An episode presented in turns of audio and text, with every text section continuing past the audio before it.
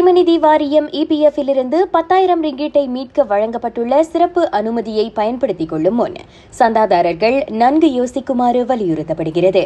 அவசிய தேவையில்லாமல் அவர்கள் இப்போதே அப்பணத்தை மீட்டால் பிற்காலத்திற்கான சேமிப்பு குறையும் என பொருளாதார நிபுணர் டத்தோ டாக்டர் மெடலின் பர்மா தெரிவித்தார். இது சந்தாதாரர்கள் குறிப்பாக தங்களது நிதியை நிர்வகிப்பதில் சிரமத்தை எதிர்நோக்கியுள்ளவர்களுக்கு பிரச்சனையாக அமையலாம் என்றார் அவர். Pengeluaran wang yang berterusan sebegini daripada caruman KWSP ini akan meningkatkan lagi risiko kepada mereka yang punyai literasi kewangan yang rendah. Eh, mereka yang tidak mempunyai keupayaan untuk mengurus kewangan mereka dengan baik. Corona பெருந்தொற்றினால் இன்னமும் தாக்கத்தை எதிர்நோக்கியுள்ள EPF சந்தாதாரர்கள். தங்களது கணக்கிலிருந்து பத்தாயிரம் ரிங்கீட்டை மீட்க அரசாங்கம் சிறப்பு அனுமதி அளித்திருக்கிறது. ஏப்ரல் ஒன்றாம் தேதியிலிருந்து அதற்கு விண்ணப்பிக்கலாம். ஏப்ரல் இருபதாம் தேதி அப்பண விநியோகம் தொடங்கும். கோவிட் நைன்டீனுக்கு தங்களது பெற்றோரை பறிகொடுத்த சிறார்களுக்கு ஒரே தடவையாக ஒன் ஆஃப் முறையில் வழங்கப்படும் உதவி விரைவுபடுத்தப்படும். பிரதமர் டதோஸ்ரீ இஸ்மாயில் சப்ரி யாக்கோப் அவ்வாறு தெரிவித்திருக்கின்றார். பள்ளித் தவணையும் உயர்கல்விக் கழகங்களில் போதனைகளும் தொடங்குவதற்குள் அந்த உதவி திட்டம் அமுல்படுத்தப்படும் என்றார் அவர்.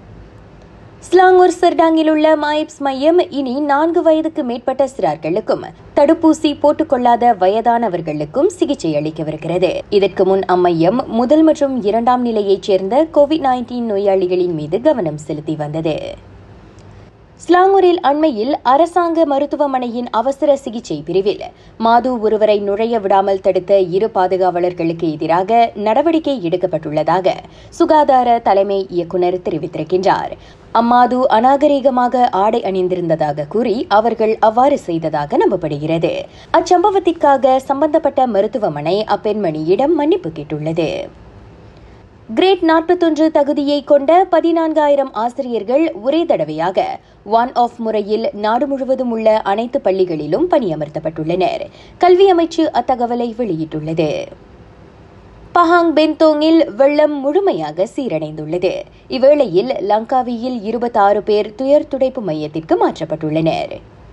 ஆயிரம் ரிங்கிட் வரையிலான ரொக்க பணத்தை வெல்ல ராகாவில் நீங்களும் வெல்லலாம் ஓர் ஆயிரம் பங்கு பெற அழைப்பு சமிஞ்சைக்காக காத்திருங்கள்.